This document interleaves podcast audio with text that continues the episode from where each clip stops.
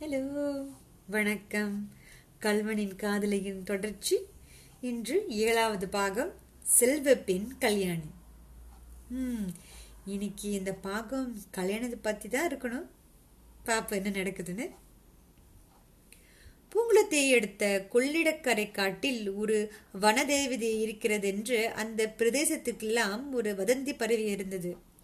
நதியில் வெள்ளம் சுமாராய் போகும் காலத்தில் ஜில்லா கலெக்டர் எக்ஸிகியூட்டிவ் இன்ஜினியர் முதலிய உத்தியோகஸ்தர்கள் அந்த பக்கம் காம்ப் வரும்போது நதிக்கரையோரமாய் படகில் பிரயாணம் செய்வார்கள். அப்போது அவர்கள் சில சமயம் மேற்படி வனதேவதையை பார்த்து வியப்பு வருவது உண்டு. சில வேளைகளில் அந்த தேவதை ஜலக்கரையில் ஓடுகிற தண்ணீரில் கால்களை தொங்க விட்டு கொண்டு உட்கார்ந்து கொண்டிருக்கும்.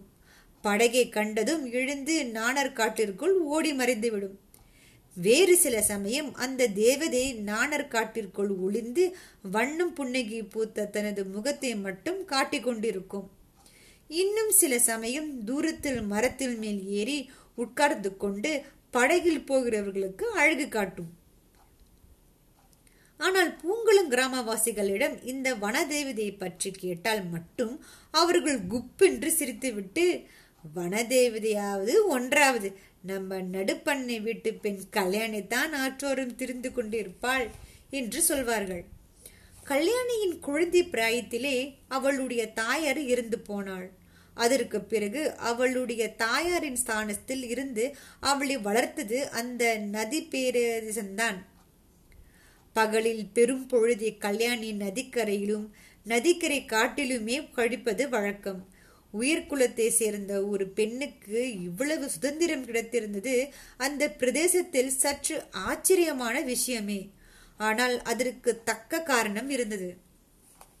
கல்யாணியின் தாயார் இருந்த பிறகு அவளுடைய தகப்பனார் திருச்சுற்றம்பலம் பிள்ளை இரண்டாந்தாரம் கல்யாணம் செய்து கொண்டார்.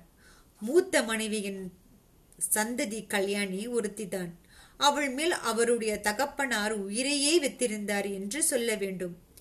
இம்மாதிரி தகப்பனார் பெண்ணுக்கு செல்லம் கொடுத்து வளர்ப்பதை கண்டதுமில்லை கேட்டதும் இல்லை என்று ஊரார் பேசிக்கொண்டார்கள்.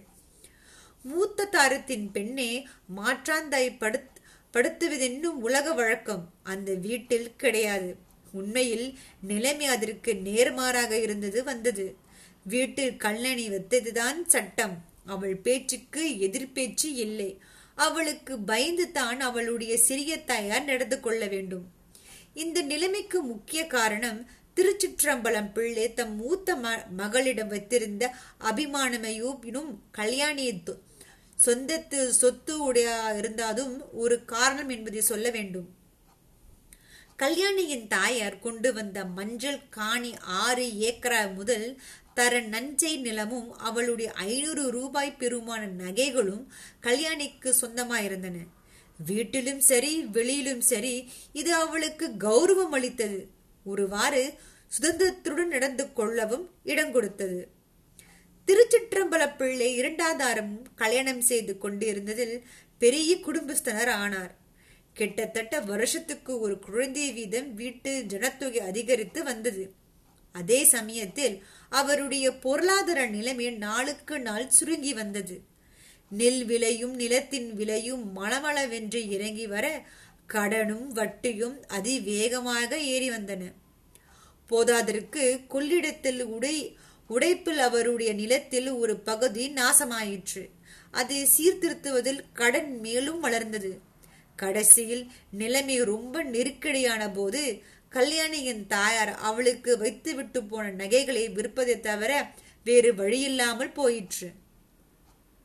விற்ற நகைகளுக்கு பதில் நகை கல்யாணிக்கு பண்ணி போட வேண்டும் என்று தான் திருச்சிற்றம்பலம் பிள்ளை எண்ணியிருந்தார்.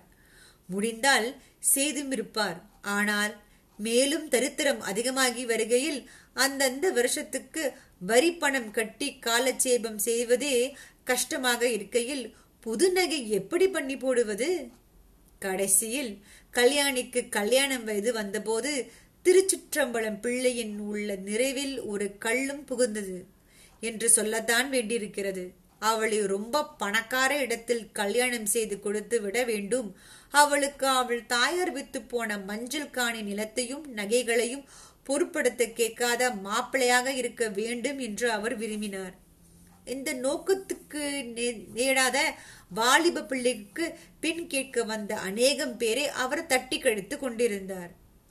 கடைசியாக தாமரை ஓடை பெரிய பண்ணையிலிருந்து மனுஷாயால் வந்து பெண் கேட்டபோது இந்த இடம்தான் நாம் சம்பந்தம் பண்ண வேண்டிய இடம் என்று திருச்சிற்றம்பலம் பிள்ளை உடனே தீர்மானித்து விட்டார். கல்யாணியிடம் அவளுடைய தகப்பனார் அளவில்லாத பிரியம் வைத்திருந்தார் அல்லவா? ஏறக்குறைய ஐம்பது வயதான தாமரை ஓடை பண்ணையாருக்கு அவளை கல்யாணம் செய்து கொண்ட தீர்மானித்த போது பெண்ணை கொடுத்து தாம் சௌக்கியமாக இருக்க வேண்டும் என்னும் எண்ணம் அவருக்கு கொஞ்சம் இல்லை. அவ்வளவு பெரிய இடத்தில் வாழ்க்கைப்படுவதில் அவளுக்கு ஏற்பக்கூடிய நன்மைகளை பற்றி அவர் அதிகமாக எண்ணி அதில் உள்ள பிரதிகூலத்தை அலட்சியம் செய்தார். கல்யாணியின் விவாகம் சம்பந்தமாக கேவலம் முத்தையனை பற்றி அவர் ஒரு கணமும் சிந்திக்கவில்லை. ஊரிலே சிலர் பிரசிஸ்தாபித்தார்கள். ஆனால் அவர் அந்த பேச்சை ஒரேடியாய் அடித்து போட்டு விட்டார். நன்றா இருக்குது. தாமரவோட ஓட பண்ணைக்கு வாழ்க்கப்பட்டால் முத்தேனை போல நூறு பேர் ஏவல் கூவல் பணி செய்ய காத்திருப்பார்களே. வயதை பற்றி அவர் அவ்வளவாக பொருட்படுத்தவில்லை. என்ன பிரமாதம்? தாமே நாற்பது வயதுக்கு மேல் இரண்டாந்தாரம் கல்யாணம் செய்து கொள்ளவில்லையா? தமது இரண்டாவது மனைவிடத்து தம் உயிருக்கு உயிராக இல்லையா? வாலிப வயது உள்ளவர்களுக்கு வாழ்க்கைப்பட்டவர்கள் தான் சுகப்படுகிறார்கள் என்று எந்த சட்டத்தில் எழுதி வைத்திருக்கிறது? இப்படியெல்லாம் அவர் தம்முடைய மனதை சமாதானப்படுத்திக் கொண்டிருந்தாலும் கல்யாணி பிடிவாதக்கார பெண்ணாயிற்று அவள் என்ன சொல்வாளோ? என்று மட்டும் அவருக்கு திக்கு திக்கு என்று அடித்து கொண்டிருந்தது. ஏற்பாடுகள் என்னவோ நடந்து கொண்டிருந்தன. கல்யாணிக்கு எல்லாம் தெரிந்து தானே இருக்கும். அப்படி ஆட்சேபனம் இருந்திருந்தால் அவளே வந்து சொல்லட்டுமே என்று அவர் முதலெல்லாம் சும்மா இருந்தார். அவள் அதை பற்றி பிரஸ்தாபிக்காமல் இருக்கவே சமயத்தில் ஏதாவது முரட்டுத்தனம் செய்துவிடப் போகிறாளோ என்று பயம் உண்டாயிற்று. ஆகவே கல்யாணத்துக்கு நாலு நாளைக்கு முன்பு அவளை தனியாக கூப்பிட்டு விஷயத்தை பிரஸ்தாபித்தார். அப்போது கல்யாணி அவர் சற்றும் எதிர்பாராத உற்சாகத்துடனே பூரணம் சம்மதம் அப்பா. இவ்வளவு பெரிய இடமாக பார்த்து நீங்கள் எனக்கு கல்யாணம் நிச்சயம் செய்ய போகிற போது எனக்கு என்ன குறை வந்திருக்கிறது? நான் நன்றாக இருக்க வேண்டும் என்பதில் உங்களுக்கு கவலை இல்லையா?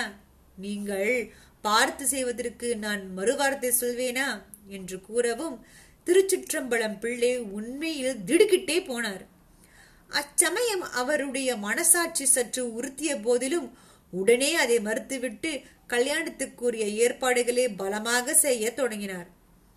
அவர் அப்பால் போனவுடனே கல்யாணி காமரா உள்ளுக்குள்ளே போய் கதவை தாழ்பால் போட்டுக்கொண்டு தரையில் புரண்டு விசித்து விசித்து அழுதாள் என்பது அவருக்கு எப்படி தெரியும்?